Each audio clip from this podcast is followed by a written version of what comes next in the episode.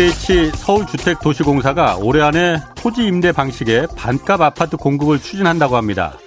강동구 고덕 강일지구와 강서구 마곡지구에 약 1,700가구를 우선 공급하는 방안을 검토 중인데 분양가는 59제곱미터 25평 기준으로 약 3억 원 수준이 될 것이란 전망입니다. 이 토지 임대 주택이란 토지는 SH나 LH 같은 공공기관 소유고 아파트 건물만 이 건물만 개인이 분양받는 형태의 주택입니다. 토지 비용이 빠지니까 당연히 분양가가 반값으로 낮춰질 수 있고 대신 매달 토지 임대료는 내야 합니다. 자신의 집은 분명히 맞지만 이 아파트를 깔고 있는 토지가 공공기관 소유니까 원칙적으로 시세 차익이 발생할 수 없는 형태라서 이 부동산 시장을 안정시킬 수 있는 근본적인 방법으로 지목돼 왔습니다. 이 성공의 열쇠는 얼마나 많은 토지 임대용 주택이 보급되냐 여기에 달려 있습니다. 분양가 3억 원짜리 좋은 품질의 새 아파트가 수만 채, 수십만 채 지어진다면 이 부동산 시장 바뀔 수 있습니다. 그동안 주택 공급이 부족하다고 말해왔지만은 10억 원짜리, 뭐 20억 원짜리 이런 고가의 아파트 수십만 채 공급된다 한들 이거 집값 안정엔 아무 도움이 되지 않습니다. 신혼 부부와 서민들이 그 큰 돈을 도대체 무슨 수로 구한단 말입니까? 좋은 집을 싼 값에 대량으로 공급할 수 있어야 집은 비로소 투기의 대상에서 빠져나올 수 있습니다. 네, 경제와 정의를 다잡는 홍반장, 저는 KBS 기자 홍사원입니다. 홍사원의 경제쇼 출발하겠습니다. 유튜브 오늘도 함께 갑시다.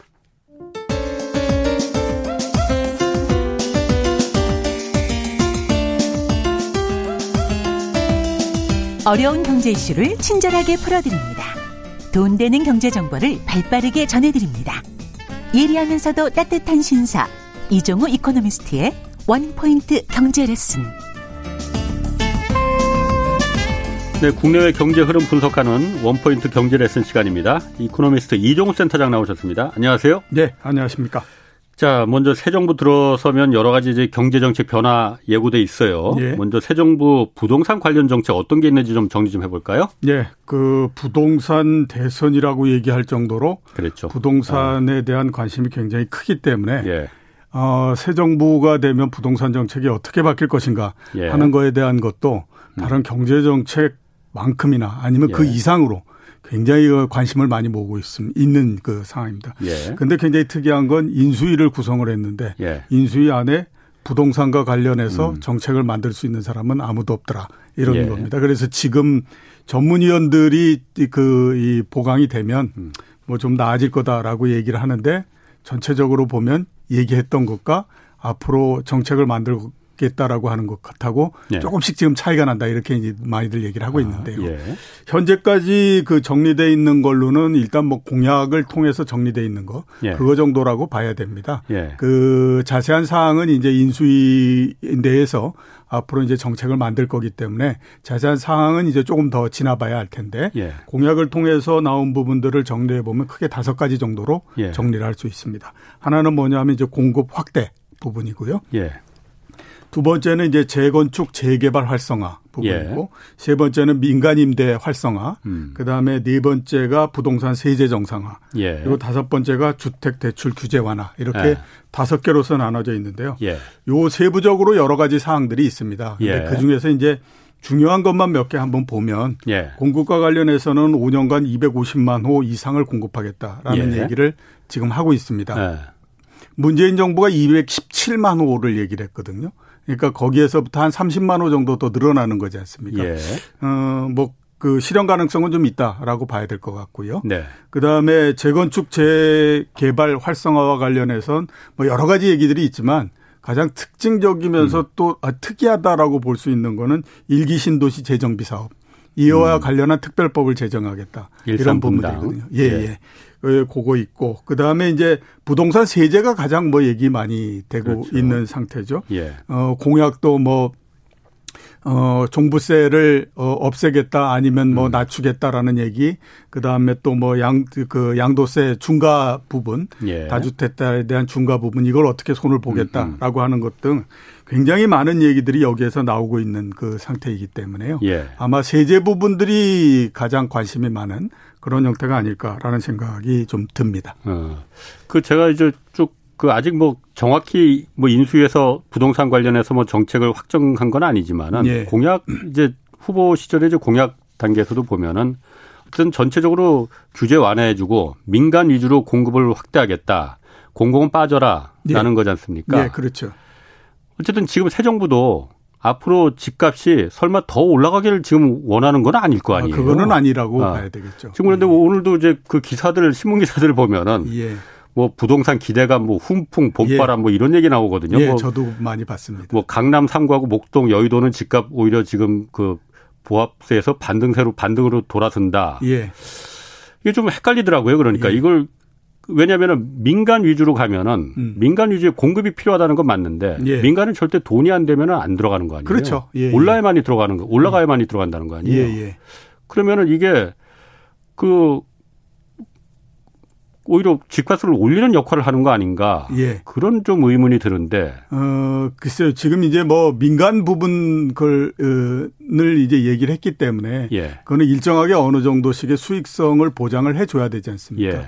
어, 그걸 수익성을 보장해 줄 수 있느냐 없느냐 하는 거는 정부가 할 수 있는 부분들은 아니고요. 예. 결국에 이제 시장이 얼마만큼 할 수 있느냐 하는 그, 그러니까 시장이 얼마만큼 받쳐주느냐 하는 거에 문제인 거죠. 예. 지난 몇 년 동안 가격이 계속 상승하게 되면 민간 쪽에서의 공급이 굉장히 늘어나는 형태가 될 거고요. 예. 그게 아니고 부동산 가격이 주춤하거나 하락하거나 이런 형태가 되면 그 다음에는 민간 쪽에서 공급이라고 하는 부분들이 상당히 많이 줄어들 수밖에 없지 않습니까? 예, 예. 그렇기 때문에 아까 말씀드렸던 것처럼 250만 호를 5년 동안 공급하겠다라고 얘기했는데 지금 정부가 217만 호를 얘기했으니까 30만 호 예. 정도가 더 늘어나고 네. 이게 더 늘어날 수 있느냐 없느냐 하는 부분들 은 이거는 정말로 정부가 어떻게 할 수 있는 부분들이 아니에요. 예를 들어서 보면 이랬습니다. 재건축 조합 만들어서 음. 거기에서 뭐 이그 어, 몇 채를 더 공급하겠다 이렇게 하지만 그거는 조합원들이 결정을 해야 될 부분이잖아요. 예. 뭐 정부가 그걸 어떻게 할 수가 없는 거고 음. 음. 그다음에 용적률을 올려준다라고 하, 올려주는 거 외에는 방법이 없는데 네. 용적률을 올려주게 되면 나머지 부분만큼 뭐그 어, 청년 주택을 짓는다든가 이런 형태로 해야 되니까 예. 그거를 받아들이느냐 안 받아들이느냐 하는 것들은 결국 조합에 관한 문제고 예. 이 부분은 또 확대하게 되면 민간 기업들이 그걸 어떻게 민간 건설 기업들이 어떻게 그 받아들이느냐 예. 한 부, 하는 부분이니까 음, 음. 어 그게 가변성이 굉장히 크다라고 볼 수 있고 그다음에 그 민간이 얼마큼 참여하느냐 그리고 그에 따라서 이그 그 부동산 가격이 상승할 수 있느냐 이 부분들은 부동산 시장 환경에 음. 따라서 결정이 된다 이렇게 봐야 되겠죠. 그리고 또 한 가지 지금 어쨌든 그동안 미친 집값이라고 했었는데 예. 그 미친 값이 조금 이제 꺾인 게 예. 지금 내림세로 이제 막 돌아섰잖아요. 예, 예. 그 가장 큰 그 결, 뭐 그것 때문이 아닌지는 모르겠지만은 예. 대출 규제 시작하면서 이게 갑자기 확 식어버렸거든요. 예, 예, 그렇죠. 근데 대출 규제도 지금 좀 완화해 준다는 LTV 같은 경우에는 지금 완화해 준다는 예. 특히 청년 같은 경우에는 뭐 그 굉장히 완화해 주는 조건으로다가 뭐 음. 한다는 그런 얘기도 있던데 예. 그렇게 되면은 예. 이 대출에서 또 영끌 뭐 그 가뜩이나 지금 뭐 강남 목동 여기는 다시 오름세로 돌아가려고 한다고 하는데 또 예. 조바심이 예. 생겨서 예. 아 대출 그럼 받아서 지금이라도 막차를 타야겠네. 예. 이런 생각 들지 않을까 하는 생각이 드는데. 어, 주택 대출 규제 완화 부분들에서 특징적으로서 하나 볼 수 있는 거는 생애 최초 주택 구입 가구에 대해서 예. LTV를 상향하겠다라고 하는 거거든요. 예. 그러니까 생애 처음이기 때문에 예. 이게 일반화 일반적인 거는 아니라고 봐야 되죠. 그러니까 예. 전체적으로 LTV를 뭐 낮추 그 낮춘다든가 이러는 것들 그 올린다든가 이러는 것이 아니라 특정한 그 사람들만을 대상으로 하기 때문에 예. 이게 시장에 얼마만큼의 영향을 줄 것인가 하는 부분들은 그 좀그 그 우리가 그 조사가 필요한 부분이다라고 생각이 되고요. 예. 또 하나 이제 그 생각할 수 있는 부분들은 과연 이 대출 규제를 완화하고 한다고 했을 때에 예. 대출을 실제로 받아가지고 부동산을 사고 할 것이냐 예. 하는 부분들도 예. 현재로써 봤을 땐 상당히 좀 미지수다라고 봐야 되는 거죠. 예. 그러니까 한 그 4, 5개월 전 정도서부터 부동산이 음. 좀 주춤해지고 한 부분들이 예. 물론 가장 결정적인 영향, 그러니까 이제 표면으로 나타나는 그 음. 영향을 줬던 거는 대출 규제, 그 다음에 금리 인상 이런 그렇죠. 부분들이었지만 예. 그게 왜 먹혔을까라고 하는 부분들을 한번 따져봐야 되는 거죠. 그러니까 어. 작년도 초반이나 재작년처럼 네. 부동산 가격이 계속해서 상승하고 있을 때였다라고 하면 네. 대출 규제를 하거나 뭐 금리를 인상한다고 하더라도 그게 효과를 발휘를 못 하는 거죠.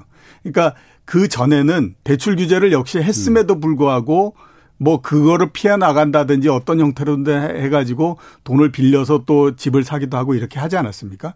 근데 그게 작년도 어 하반기 이때서부터 먹혔던 거는 예.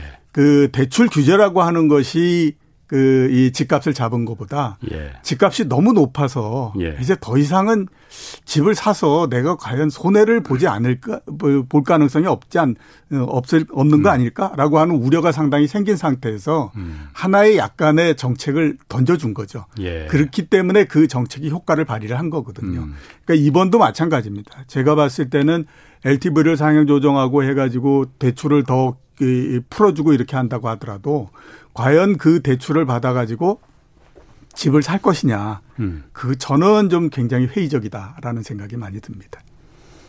사는 사람이 있습니다, 그래도. 예, 물론 어. 있기는 있죠. 조바심이라는 거는 정말 예. 이길 수가 없는 거거든요. 있기는 있는데 예. 그게 굉장히 다수가 돼서 예. 가격을 끌어올릴 수 있을 정도 예. 이런 정도가 될 거냐 예. 아니면 그냥 아 내가 평소서부터 뭐 예. 집을 갖고 있어야 된다는 건 내 소신이다. 그런데 그 동안에 어, 또이 규제를 했기 때문에 음. 내가 돈을 못 빌려서 했는데, 그건 난 지금이라도 사겠다. 뭐 언제든지 뭐, 음. 그, 그, 굉장히 오랜 시간이 지나면 어, 부동산 가격이 올라가지 않겠냐. 이렇게 보는 사람은 살 수 있겠죠. 근데 그게 다수는 아닐 거다라는 음. 얘기가 되는 거죠. 그 종부세하고 양도세 아까 잠깐 저 세제도 좀 그 완화도 얘기하셨지만은. 예. 어, 기대가 큰 분들도 많이 있어요. 예, 그렇죠. 뭐 워낙 지금 양, 종부세 내는 분들이 워낙 뭐 늘긴 늘었으니까. 네, 늘긴 늘었으니까. 아, 뭐 그렇게 절대 다수는 아니지만은 음. 일단 현실화 가능성은 좀 어떻습니까? 자, 현실화 가능성 제가 어. 봤을 때는 전체적으로 보면 예. 어, 상징적인 몇 개의 조치 정도를 하는 정도이지. 예. 지금 뭐 시장에서 막 생각하는 것처럼 종부세를 어, 네. 거래세에도 넣어서 유명무실하게 만들어 버리고. 그러니까 종부세를 재산세에 포함시키겠다는 예, 거잖아요. 예, 그렇죠. 예. 거기에 이제 포함시켜서 어, 사실상 이게 유명무실하게 예. 만들고 예. 그다음에 또 양도세 자체도 다주택자도 굉장히 낮춰가지고 예. 거의 부담이 없게 만들 거고 이러는 것들은 예. 제가 봤을 때는 그거는 쉽지가 않은 부분들이기 때문에 어. 현실화 가능성이 그렇게 높지는 않고요. 예. 다만 상징적인 조치 정도 몇 개를 할 거다라는 생각이 듭니다. 상징적인 조치라고 하는 것은 예. 그 양도세 다주택 다 양도 양도세 중과세 하지 않습니까? 예. 그거를 1년 내지 2년 정도 유예해 예. 주는 거. 예. 요런 정도라든가 아. 그다음에 또 뭐 그 세 그 세율 자체를 조금 조정을 해서 약간 낮춰준다든가 음. 요런 정도를 하지 전면적으로 개편하거나 이러기는 굉장히 어렵습니다. 왜 그러냐면 음. 음. 어, 몇 가지가 있는데요.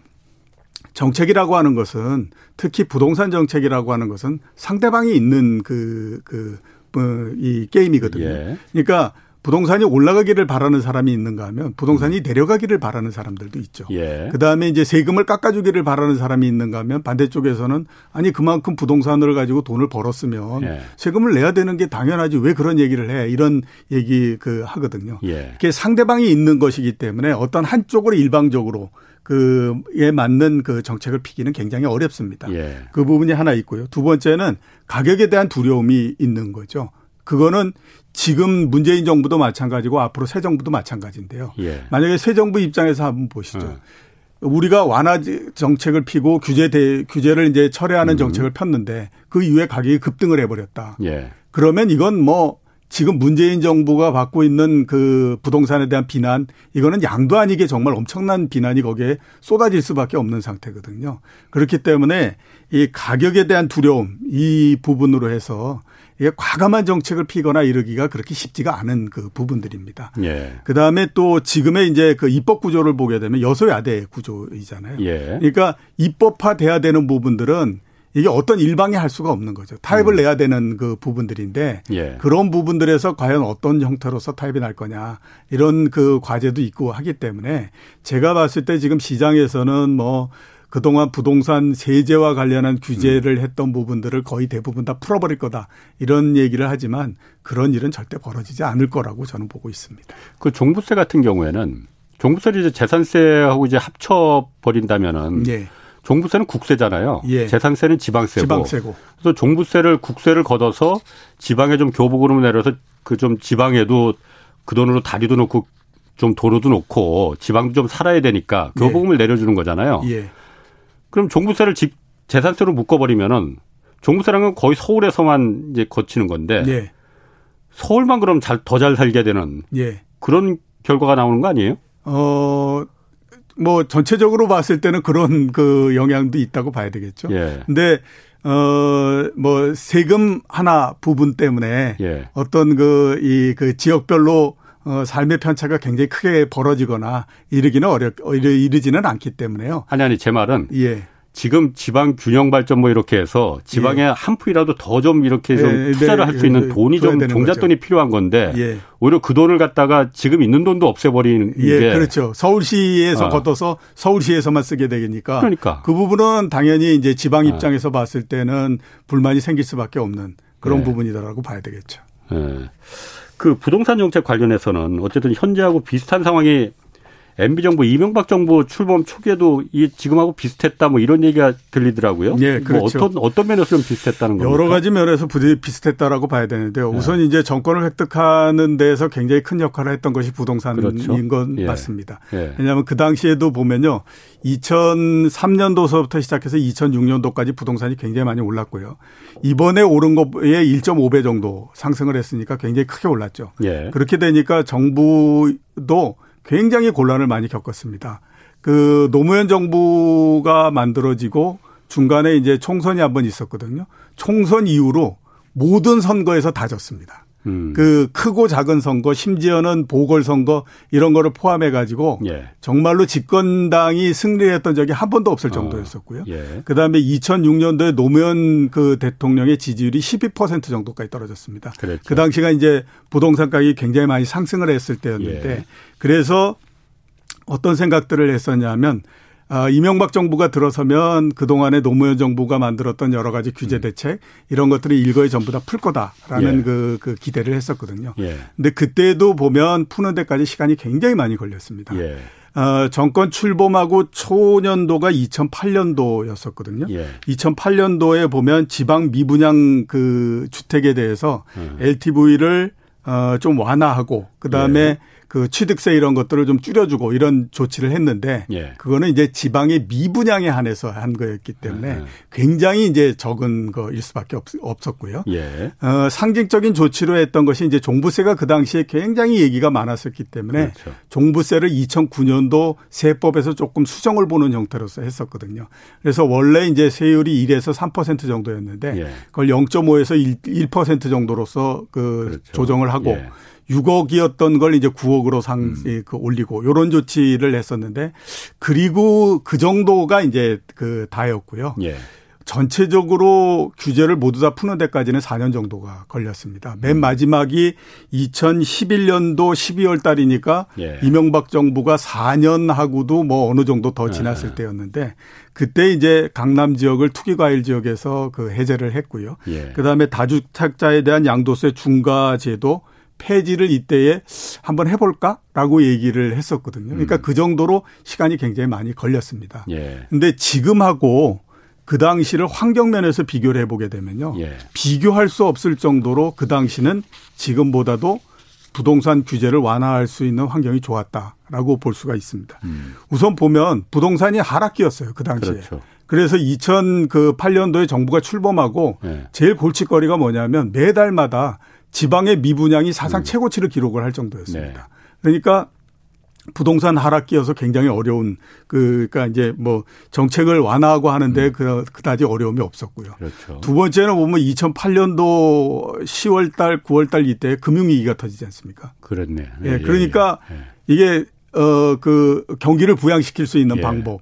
그다음에 이게 그 금융 위기가 터지니까 앞으로 이 부동산 가격이 하락할 거다라고 하는 거는 거의 눈에 뻔히 보이는 거거든요. 예. 그러니까 가격을 끌어올릴 수 있는 방안 이런 부분들은 어떤 방안을 내놓는다고 하더라도 음. 어, 이 그 사람들한테 거부감이 그렇죠. 없이 받아들여질 예. 수 있었다라고 하는 거죠. 예. 그 다음에 이제 정치적인 환경도 굉장히 좋았는데요. 예. 그때 이제 집권 여당이 한나라당이었는데 예. 한나라당의 의석이 153석으로 전체 51%였습니다. 음. 거기에다가 친박연대 그 다음에 뭐 그 선진당 예. 거기에 또 음. 어그 그 여, 무소속 음. 그 여권 성향의 무소속까지를 다 합치면 200석이 넘었거든요. 예. 그 200석이 넘는다라고 하는 거는 헌법 개정도 할 수 있는 그렇죠. 그런 정도였잖아요. 예. 그러니까 모든 면에서 지금하고 비교를 할 수 없을 정도로 부동산을 완화 규제를 완화하고 뭐 하고 할 수 있는 가장 좋은 환경이었는데 예. 그런데도 불구하고 앞에서 말씀드렸던 것처럼 초기에는 상징적인 음. 조치만 내놓고 그 다음에 그 전체를 다 푸는 데까지 시간이 굉장히 많이 걸리는 그런 형태가 됐다라고 하는 거예요. 이게 왜 이런 형태가 됐냐면 앞에 말씀드렸던 것처럼 2009년도 세법에서 그 종부세 이거를 이제 그 완화하고 한, 한 하겠다라고 음. 그 만들지 않았습니까? 예. 그래서 세법을 통과시키고 했는데 그렇게 되니까 엄청난 저항이 나오는 거예요. 예. 부자 감세를 시켰다. 예. 이게 도대체 그럼 그 사람들은 부동산 가격 올라서 이익 보고 그다음에 그랬는데 세금도 깎아주고 음. 도대체 이게 뭐냐 이러면서 굉장한 반발이 많이 생겼거든요. 예. 그러니까 공급 대책조차도 중간에 가면서 변경을 합니다. 그러니까 음. 원래 뭐 어느 정도로 민간을 통해서 공급을 하겠다라고 했는데 이 그 부자 감세에 대한 그 이 이 이 너무 이그 이 비난이 심하다 보니까 그러면 우리가 공공임대 형태로서 이걸 바꿔서 할게요. 이렇게 하면서 바꿔서 가거든요. 예. 그러니까 이런 그 형태이기 때문에 이게 그 부동산 대책이나 그 다음에 규제 완화나 이런 부분들이 지금 시장에서 생각하는 것처럼 정권만 바뀌면 그냥 한두 달 내에 모든 규제가 다 없어져 버리고 뭐 이렇게 할 거다. 네. 이거는 굉장히 어려운 부분이라고 하는 음. 거죠. 여러 가지를 다 고려를 해야 되기 때문에 이게 쉽지 않고 그 다음에 특히 또 그, 이, 이, 그 전 정부가 예. 부동산 가격이 상승하는 것 때문에 굉장히 곤란을 겪었기 때문에 예. 혹시 정책을 통해서 부동산 가격이 올라가는 거 아니야? 이런 것에 대한 두려움이 있어서 과감한 정책을 피기가 굉장히 어려운 그런 상황이라고 봐야 되죠. 그럼 어쨌든 새 정부 들어서고 나서 그 부동산 지금 어쨌든 신문 기사로만 보면은 예. 뭐 봄바람, 훈풍, 기대감, 예. 재건축 뭐 그 하여튼 여러 가지 올라가길 바라는 논조의 기사들이 굉장히 많습니다. 사실 예, 저는 그렇죠. 그래서 사실 그거 보면서 이 사람들은 도대체 집값이 지금보다 더 올라가길 지금 그 바라 올라가야만이 그게 옳은 길이라는 논조인 건지 그 예. 언론들의 예. 논조가 예. 약간 좀 헷갈리긴 하더라고요. 앞으로 그럼 부동산 가격은 예. 뭐 센터장님이 그쪽 전문가는 아니실지 모르겠지만 어떻게 될 거라고 좀 보십니까 그러면? 음, 그 주식 시장을 많이 얘기할 때 그런 얘기를 하거든요. 예. 장강에 물이 흐르면 장강에 물이 어떻게 흐르는지를 봐야지. 예. 거기에서 이, 그 갑자기 약간 이 그 이, 이, 이 돌에 부딪혀서 물이 거꾸로 흐른다라고 해가지고 장강에 물이 거꾸로 흐르는 건 아니다. 아하. 이런 얘기 많이 하거든요. 똑같습니다. 예. 제가 봤을 때는 물론 뭐 이런 규제 완화 저런 규제 완화 이런 가능성이 있으니까 예. 최근에 보면 뭐 지방도 들썩인다 이런 얘기를 하지만 네. 그거는 제 생각으로는 별로 그렇게 맞는 얘기는 아니고요. 그 다음에 또 한번 생각해 보시면 그렇지 않습니까? 지, 지난주 수요일 날 그 선거가 끝났으니까 예. 오늘까지 따진다고 하더라도 불과 9일밖에 안 됐거든요. 예. 근데 그 사이에 지방에 아, 그 부동산 가격이 들썩거린다라고 하는 것이 말이 안 되는 얘기지 않습니까? 부동산이라고 하는 것이 한번 거래를 하는데도 굉장히 시간이 많이 걸리는 부분인데 예. 음. 그렇기 때문이고요. 일단 전체적으로 봤을 때 제 생각으로는 예. 부동산 가격은 서울의 아파트 매매 가격 기준으로 했을 때에 예. 앞으로 한 2년 내지 몇 년 동안 계속해서 하락하면서 예. 그 고점 대비해서 30% 이상 하락하는 형태로서 가지 않겠느냐라는 생각이 듭니다. 에, 그렇게 볼 수 있는 건 어, 우선 이제 가격이 굉장히 높다라고 하는 거는 모두가 다 인식하고 있는 부분. 이렇게 네. 이제 볼 수가 있는 거죠. 그러니까 모든 것, 그 주식도 그렇고요. 가격은 모든 것에 선행한다라는 얘기를 하거든요. 그러니까 음. 가격이 높으면 어떤 정책을 피고 그거를 끌어올리기 위한 어떤 정책을 핀다고 하더라도 그건 견딜 수가 없는 거고 예. 가격이 낮으면 그걸 아무리 내려 누르려고 한다고 하더라도 가격은 튀어오른다 이런 얘기를 많이 하거든요. 예. 예. 그렇기 때문에 제일 중요한 게 뭐냐면 가격인 겁니다. 근데 지금은 보면 많은 사람들이 가격이 굉장히 높고 너무 높은 상태다라고 하는 거에 대한 인식이 굉장히 확산돼 있는 겁니다. 음. 그게 앞에서 제가 말씀드렸던 것처럼 작년도 4분기 정도서부터 사람들이 갑자기 아 이게 가격이 너무 높은 거 아니야 이런 두려움을 갖기 시작한 거거든요. 예. 그런 상태에서는 정책이 조금 바뀐다라고 하더라도 이게 그렇게 그 역할을 하기는 그 쉽지 않다 이렇게 이제 봐야 되거든요. 음. 그게 제일 이제 걸림돌이고 두 번째는 그렇게 지금 이제 뭐 새, 새로운 정부가 들어서서 규제를 완화하고 하는 정책을 핀다고 하더라도 그 정책이 과연 어느 정도 효과를 발휘할 것인가 하는 음. 거에 대해서는 좀 이제 의문이다라는 생각이 듭니다. 예. MB 정부 때에 전체적으로 합쳐서 20번 넘는 그 부동산 이 그 가격을 끌어올리기 위한 부동산 안정 대책 뭐 그다음에 이런 것들을 그 내놨거든요. 예. 근데 가격이 올라가지를 않아요. 그러니까 그런 면들이 있기 때문에 이게 정책이 갖고 있는 한계가 있다라고 음. 봐야 되는 것 같고 음. 그 다음에 이제 공급 대책 뭐 이렇게 많이 얘기하고 예. 내놓고 뭐 이렇게 그 하지 않습니까? 이게 가시적인 효과를 발휘하는 데까지도 상당히 시간이 걸릴 수밖에 없습니다. 그래서 전체적으로 보면 제가 봤을 때는 앞으로 부동산 가격이 오르거나 이러기는 쉽지가 않고 예. 부동산 가격은 고점에서 음. 보면요. 특징적인 형태를 갖고 있습니다. 어떤 특징이 있냐면 거래가 전혀 안 됩니다. 그러니까 그렇죠. 예, 아. 이게 팔려고 하는 사람들 입장에서는 예. 지난 4, 5년 동안에 가격이 오르는 걸 봤기 때문에 예. 나는 가장 높은 가격에 거기에서 예. 플러스된 가격으로 나는 팔아야 되겠다라고 예. 나오거든요. 예. 사는 사람들 입장에서는 아 이게 가격이 고점인 것 같은데 음. 그러면 내가 잘못 샀다가는 거기서부터 쏟아지는 거를 내가 다 당해야 되는데 내가 왜 그 짓을 해 이렇게 예. 됩니다. 그렇기 때문에 이게 그 굉장히 오랜 시간 동안에 걸쳐서 거래가 안 되는 형태가 되거든요. 네. 그 기간이 짧아도 9개월 넘게 걸리고요. 길면 2년까지도 갑니다. 음. 그러다가 맨 마지막 단계에 들어가면 어떤 한쪽이 포기하는데 거의 대부분 파는 쪽이 포기하는 것이 일반적인 형태고 예. 그때서부터 가격이 급격하게 빠지는 형태가 되거든요. 예. 지금이 그 공백기에 들어가 있는 형태잖아요. 네. 그러니까 제가 생각했을 때는 앞으로 가격은 그렇게 좋지 않을 거다라는 생각이 들고요. 그 다음에 정책과 관련해서 양도세 중과를 유예하겠다라고 음, 하면 음, 예. 이 그, 그 문재인 정부 때도 유예 1년 동안 해줬잖아요. 예. 근데 그때 매물이 안 나오고 했었거든요. 그렇죠. 그렇기 때문에 그렇게 해봐야 또 안 나올 거다라고 하지만 이번 같은 경우에는 유예를 하게 되면 굉장히 많은 물량이 쏟아져 나올 거라고 저는 봅니다. 음. 왜 그러냐면 이미 꼭지를 그 이 봤다라고 하는 사람들의 생각들이 굉장히 많은 상태이기 때문에 네.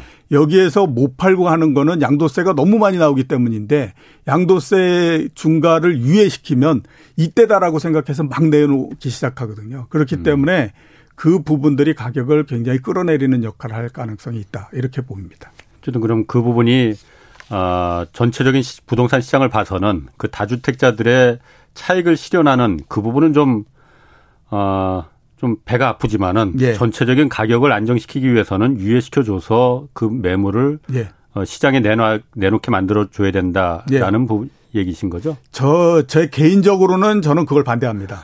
제 개인적으로는 예. 그 어떻게 됐든지 정부가 뭐 정부가 바뀌기 전 그 이, 그 예. 문재인 예. 정부가 1년 동안의 유예 기간을 줬는데 예. 그 기간 동안에 안 하고 그렇게 해서 그러면 거기에서부터 정책적으로 피해를 보는 부분들은 네. 그걸 안 한 사람들이 피해를 봐야 되는 거거든요. 그렇죠. 그런데 네.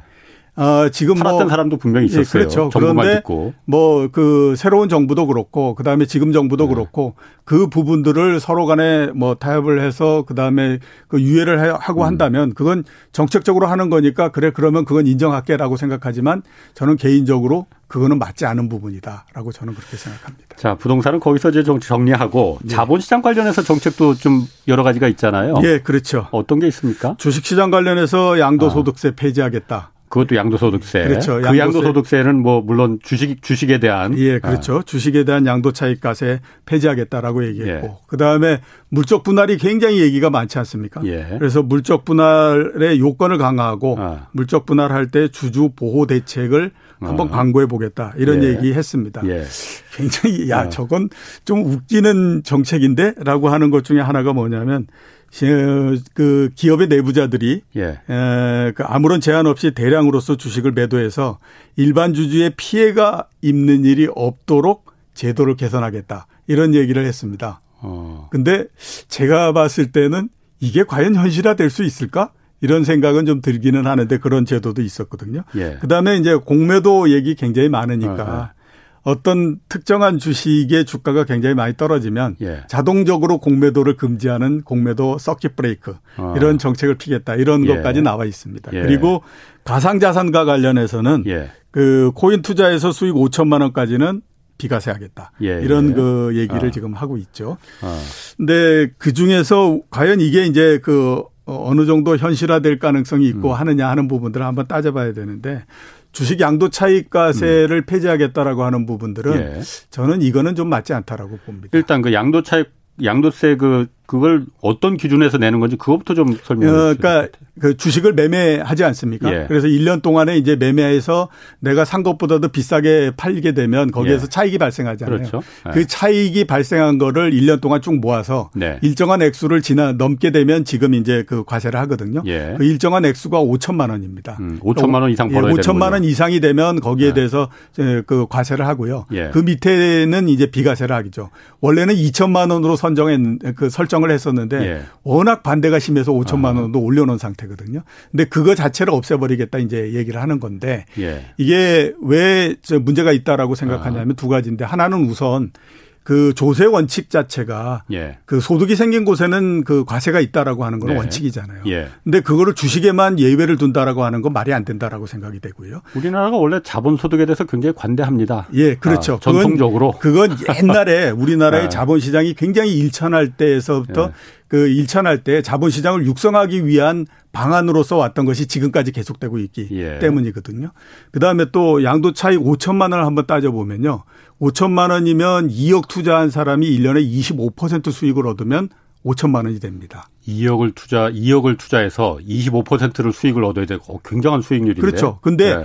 25% 연간 수익이 난다라고 하는 것이 지난 30년 동안에 걸쳐서 봤을 때 불과 몇 년이 안 됩니다. 예. 다 따져봐야 5년도 안 될 정도거든요. 그러니까 예. 이게 굉장히 희귀한 부분이고 예. 그다음에 주식에 2억을 투자하는 사람은 우리나라로 봤을 때 상당히 그래도 그 자산가에 들어가 있잖아요. 예. 그러니까 그 돈이 많은 자산가들이 투자를 해서 그것도 몇 년에 한 번 정도 올 수 있는 정도의 시세 차이. 예. 그 부분에 대해서도 과세를 하지 않겠다라고 얘기하는 것 자체는 제가 생각했을 땐 이거는 과세 형평성 문제에서 상당히 네. 문제가 있을 수밖에 없는 그런 부분이다라고 봐야 되는 거죠. 그래서 과연 이거를 네. 폐지한다라고 하는 것 자체가 주식 시장에 도움이 되는 거냐. 저는 그 부분들에 대해서 상당히 좀 회의적이다. 일단 그 당선자가 그 양도세 주식 양도세 폐지하겠다는 이유는 있을 거 아닙니까? 왜 폐지하는 건지. 그동안에 뭐 양도세 관련해서 얘기가 굉장히 많았었거든요. 예. 그러니까 양도세를 물리는 것 자체가 예. 이게 이중과세가 아니냐. 법인은 법인의 세금을 냈는데 음. 그 법인이 세금을 낸 그 그러니까 법인 주식에 대해서 예. 과세를 한다라고 하는 것이 전체적으로 봤을 때 두 번 과세를 하는 거 아니냐. 음. 이런 얘기들이 굉장히 많았었거든요. 예. 그랬기 때문에 이제 그 얘기가 굉장히 많아서 예, 그걸 했었는데 어, 또 그런 그, 얘기도 있었잖아요. 그러니까 어쨌든 그 큰 손들이 예. 자본가들이 돈 많은 사람들이 주식시장에 자꾸 들어와서 투자를 해야만이 전체적인 파이가 커져서 예. 개미 투자자들도 이익이 된다. 예. 그 논리 아니었습니까? 그 그런 논리도 있었는데요. 예. 그 논리는 제가 생각했을 때는 그럴듯한 어, 것 같은데. 어, 말은 이제 그럴듯하죠. 예. 그 얘기하고 똑같은 겁니다. 우리나라의 대기업들이 굉장히 잘 되면 예. 그 거기에서부터 음. 내려오는 것이 중소기업들 잘 되고 그안 된다. 낙수 효과를. 네, 낙수 효과. 이건 예. 뭐 그냥 생각해 보면 이 그이 그, 아. 이론적으로는 나무랄 예. 데가 없지 않습니까? 예, 예. 똑같이 마찬가지거든요. 큰 손들이 들어오게 되면 이런 얘기 하는데 그 금융 실명제 그랬을 때에 이게 그 주식 시장에다가는 굉장히 많은 메리트를 줬었거든요. 예. 그래서 그때 이제 주식으로 돈이 들어오게 만들고 뭐 이렇게 해서 자본 시장을 발전하게 만들겠다 예. 이렇게 했지만 그게 그게 안 되더라고요. 그래서 예. 요뭐 그 양도세 이렇게 폐지해 가지고 큰 손들이 들어와서 뭐 이렇게 그 한다라고 하는 부분들은 사실상 그렇게 어, 그 타당성이 음. 이렇게 높은 그런 얘기는 아니다. 이렇게 이제 봐야 되죠. 그러니까 제가 봐도 그게 그 큰 손들이 주식시장에 자꾸 들어와서 전체적인 수급을 늘려서 네. 개미 투자 전체적인 이제 주가 지수가 올라가면은 개미 투자자들도 이익을 볼 수는 있겠지만은 돈이 돈을 먹는 거에 대해서 세금을 그 사람들만 예외적으로 세금을 면제시켜 준다는 거는 아 그거는 아닌 것 같아요. 예. 그래서 제가 말씀드린 게 조세 형평 원칙상 예. 저는 맞지 않다. 그건 예. 제가 증권회사를 다닐 때도 그 얘기를 굉장히 했었거든요. 예. 나는 어 100만 원이 남던 아니면 뭐 10만 어, 원이 남던 주식 투자를 해서 남는 차익에 대해서 과세를 해야 되는 게 맞다라고 나는 생각한다. 예. 왜냐하면 아니 그 예금 같은 경우에는 단 만 원이 남는다고 하더라도 거기에서 그 이자가 나온다고 하더라도 거기에서 이자 소득세를 떼고 계산을 하는데 그렇죠. 왜 주식의 양도 차익에 대해서는 그거를 예외를 두느냐 이거는 예. 맞지 않는 거다 예. 조세 형평상 그래서 저는 조세 형평 차원에서 어. 그건 맞지 않다고 보고 있습니다. 이 지금 어차피 새 정부가 지금 그 자영업자들 소상공인들 그 50조 원 지금 그 지원금도 예. 지금 해야 되고 그 어쨌든 국채 발행하지 않고 가급적이면은 증세도 하지 않고 예. 어, 세수 그 지출 조정을 통해서 이제 그 돈을 마련하겠다는 게 이제 당선자의 생각이잖아요. 예, 그렇죠. 자꾸 이렇게 뭐 아까 종부세도 그렇고 금, 그 부동산 세수도 좀 줄이고 규제도 완화하고 또 이런 양도세도 폐지하고 그러면 자꾸 세금을 자꾸 줄이면은 예. 그 돈을 다 어디서 마련할지 그것도 좀 걱정이 되긴 되는데. 결국에 보게 되면 뭐 하려고 하는 사업을 줄이든지 예. 그렇지 않으면 그 사업을 그대로 하려면 예. 국채를 발행해서 적자를 내, 그 적자 국채를 발행하든지 예. 두 가지 외에는 방법이 없는 거죠. 그 네. 이외에 아무리 조정을 하고 한다고 하더라도 그 국가의 그 세금 그 이 세수 부분도 마찬가지로 들어오는 것과 나가는 것이 있기 때문에 들어오는 예. 것이 줄어들게 되면 쓸 수 있는 부분들은 줄어든다라고 봐야 되는 거지 않습니까? 예. 음. 그러니까 당연히 보면 어, 두 가지 방법밖에 없는 거죠. 사업을 미루든지 예. 아니면 어, 그 국채를 발행하든지 두 가지뿐이 없다라고 봐야 되는 거죠. 아까 그 기업 물적 분할 관련해서도 저희 경제수에서도 그, 그 부분에 대해서 여러 차례 이제 지적을 했고 예. 이 부분 같은 경우는 분명히 자본시장법이 고쳐져야 된다. 예. 너무 일방적으로 어떻게 이런 법이 이렇게 여태까지 그 말도 안 되는 법이 지속될 수 있었느냐라고 저도 생각을 했었거든요. 예. 이건 어떻게 좀 고친다는 건가요? 일단 지금에서는 특별하게 아직까지 네. 방안이 나오지 않았기 때문에 예. 그 얘기를 할 수는 없는데요. 예. 이게 실제적으로 이제 수정을 하고 뭐 이렇게 하겠다라고 하면 예. 이게 또 참 만만치 않다라고 봐야 되는 게 기업이라고 하는 다른 상대 쪽에 그, 음. 그 상대 쪽이 있지 않습니까? 예. 그러니까 이거를 그 조정을 해야 되는데 대부분 보면 우리나라에서 등식화돼 있는 것이 보수 정권은 어 저 그 친기업적이다 이런 예. 얘기를 많이 하지 않습니까? 예. 그러니까 그거를 그 조정한다라는 것이 그렇게 이제 쉬운 일은 아니다라고 봐야 되는 거죠. 음. 이게 왜 어렵냐면 기업도 할 얘기가 있습니다. 물적 분할을 한다고 하더라도 이게 기업의 가치가 달라지는 게 아니다라는 얘기를 하는 거거든요. 예. 근데 이제 그 투자자들 입장, 주주들 입장, 소액 주주들 입장에서는 그래 이론적으로 봤을 때는 그 가치가 달라지지 않는 게 음. 맞는지 모르지만 네. 주식 시장에서는 물적 분할을 한다라고 하면 주가가 이미 30%가 떨어지고 하기 때문에 예. 이거는 사람들이 그렇게 인정하게 되면 그거를 인정해 줘야 된다라고는 예. 쪽으로 이제 양쪽이 팽팽하게 이렇게 그 갈릴 수밖에 없습니다. 네. 그러면 기업 입장에서는 어떤 얘기를 계속 하냐면 기업의 가치가 달라지지 않는데 이거를 네. 어떤 규제를 한다든가 법적으로 이걸 막게 되면 기업의 활동 자체를 이걸 굉장히 어렵게 만드는 거 아니냐. 음. 이게 이래, 이해 가지고 이게 뭐 이렇게 가면 그 입김 또한 참 이게 만만치 않은 그런 거거든요. 예. 그래서 제가 봤을 때는 양쪽을 절충을 해야 되는데 예. 이 양쪽의 절충이라고 하는 것이 참 쉽지 않을 것 같다. 이런 예. 생각은 좀 많이 듭니다. 그래서 지금 뭐 나오는 얘기로는 기존 주주들에 대해서 그 물적 분할할 때 상장할 때 이제 공그 신주 인수권을 갖다 좀 그 부여해주는 예. 그런 방안도 좀 나온다고 하던데 그런 방안이 될 수 있는 거죠. 글쎄요, 현, 그 이제 그 어, 법을 개정을 하고 예. 상법을 개정하고 한다라고 하면 이제 그 방안이 되겠지만 현재로 봤을 때는 음. 그렇게 하는 것 자체가 예. 물적 분할이라고 하는 거에 취지하고 어긋나 버리는 형태가 되는 음. 거죠.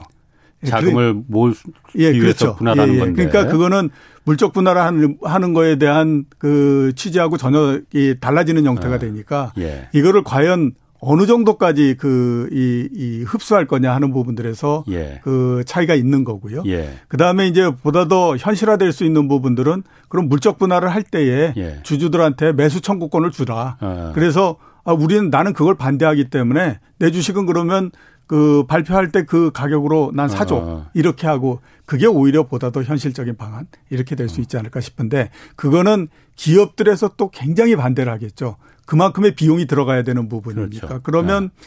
물적 분할이라고 하는 제도 자체를 유명무실화 시킬 수 있다 이러면서 나오기 때문에 예. 이게 아까 말씀드렸던 것처럼 양쪽의 이그 네. 그, 이 이해관계 예. 이거를 조정한다는 것이 그렇게 쉽지는 않은 그런 부분들입니다. 제가 그냥 언뜻 생각하기에는 제가 좀 무식한 질문해서 미안합니다.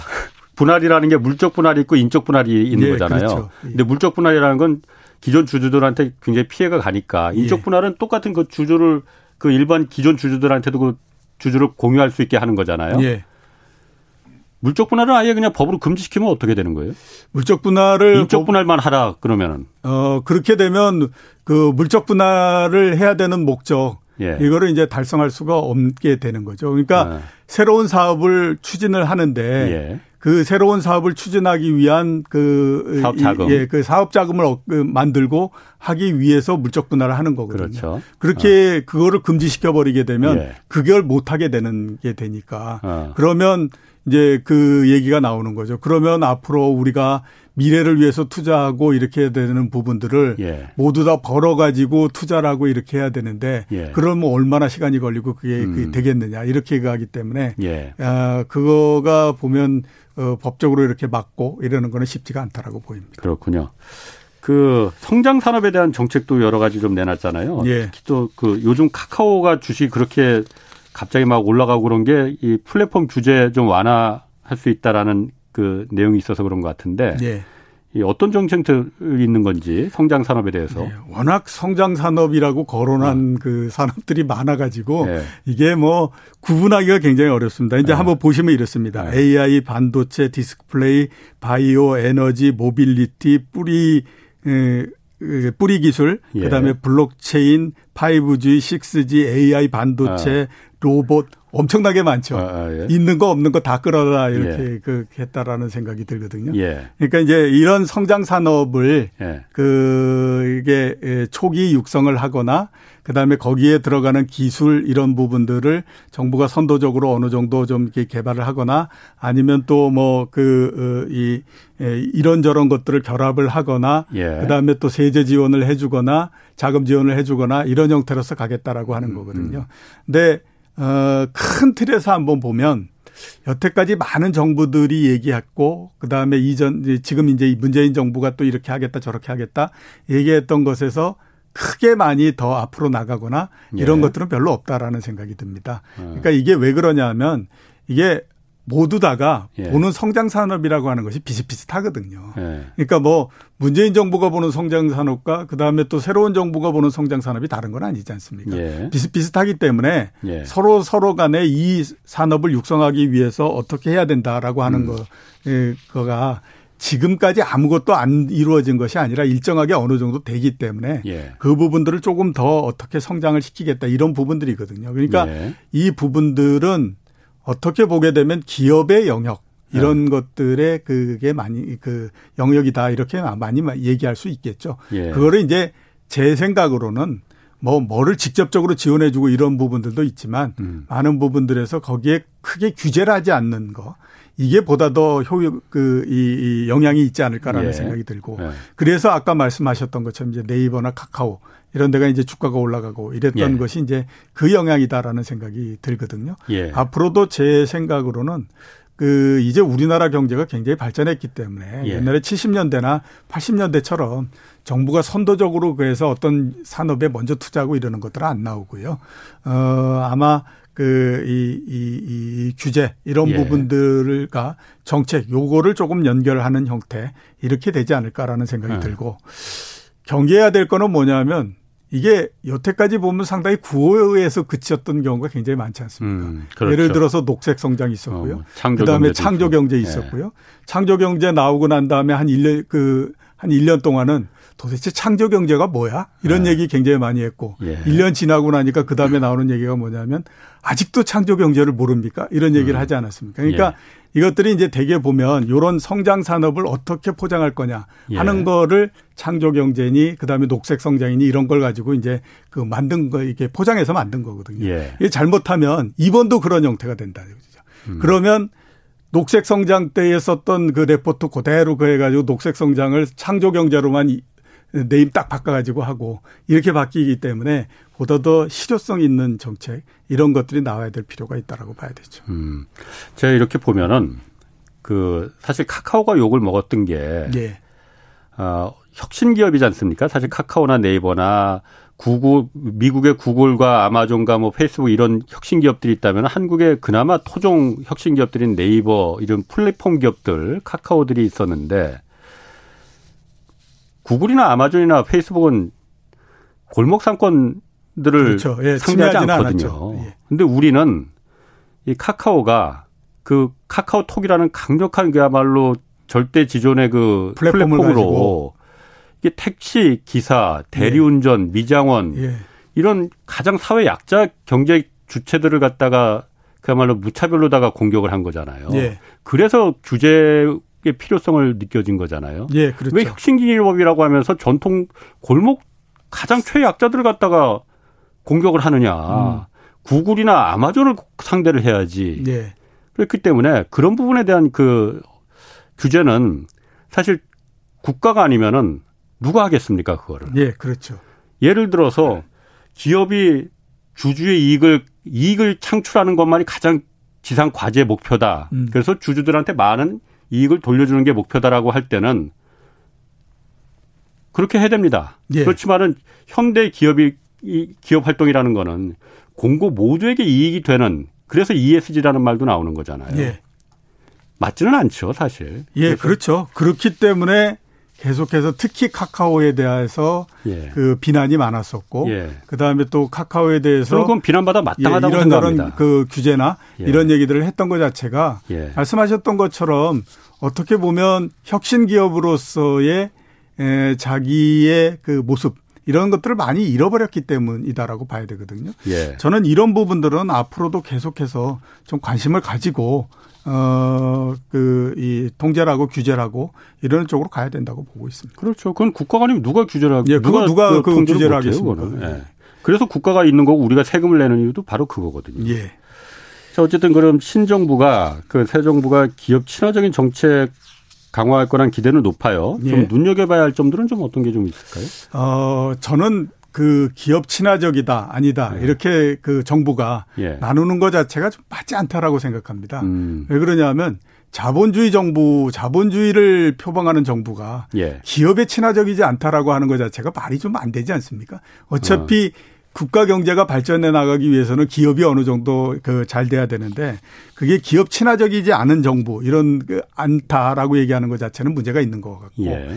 대신에 보면 어떤 어, 그 성향의 정부는 음. 일방적으로 기업 쪽에 오리엔트돼 그 이렇게 그가 있는 정부가 있고 또 예. 어떤 정부 같은 경우에는 기업과 노동 쪽에 일정하게 어느 정도로 좀 균형을 맞춰 주려고 하는 그런 그, 이, 그 성향을 갖고 있는 정부도 있고 그 차이만 있다 뿐이지 예. 기업에 완전히 친화, 그 비친화적이다 이런 그 정부는 없다라고 생각이 되거든요. 예. 자, 그 기업 친화적인 정부의 가장 대표적인 것이 MB 정부를 우리가 꼽죠. 네. 어, 네. 이번 새로운 정부는 MB 정부하고 비교했을 때 기업 친화적인 정도가 약할 수밖에 없다라고 저는 생각이 됩니다. 왜 그러냐면 음. 그 지금은 감세가 굉장히 어렵습니다.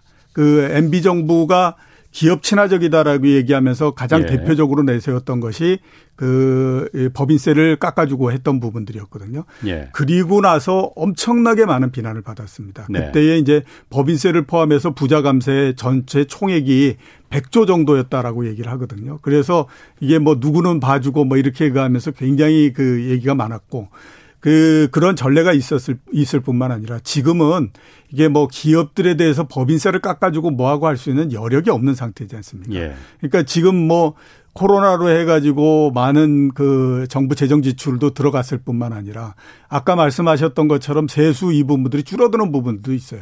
예를 들어서 보면 유류세를 지금 계속해서 그 감면해 주는 걸 3, 3개월 했다가 또 3개월 음. 연장하고 이렇게 예. 하잖아요. 그렇게 되면 올해만으로도 유류세 감소 부분들이 1조 3천억 원 정도 됩니다. 예. 그러면 그렇게 해서 줄어드는 세금 부분들을 굉장히 커지거든요. 예. 그런 상태에서 지금 뭐그 그, 50조를 그, 음. 지원해 주겠다 이렇게 가니까 이게 할 수 있는 여력이 없어서 제가 봤을 때는 MB 정부에 비해서는 예. 기업 친화적인 음. 부분들을 정책을 필수 음. 있는 여지가 별로 없다. 이렇게 이제 보입니다.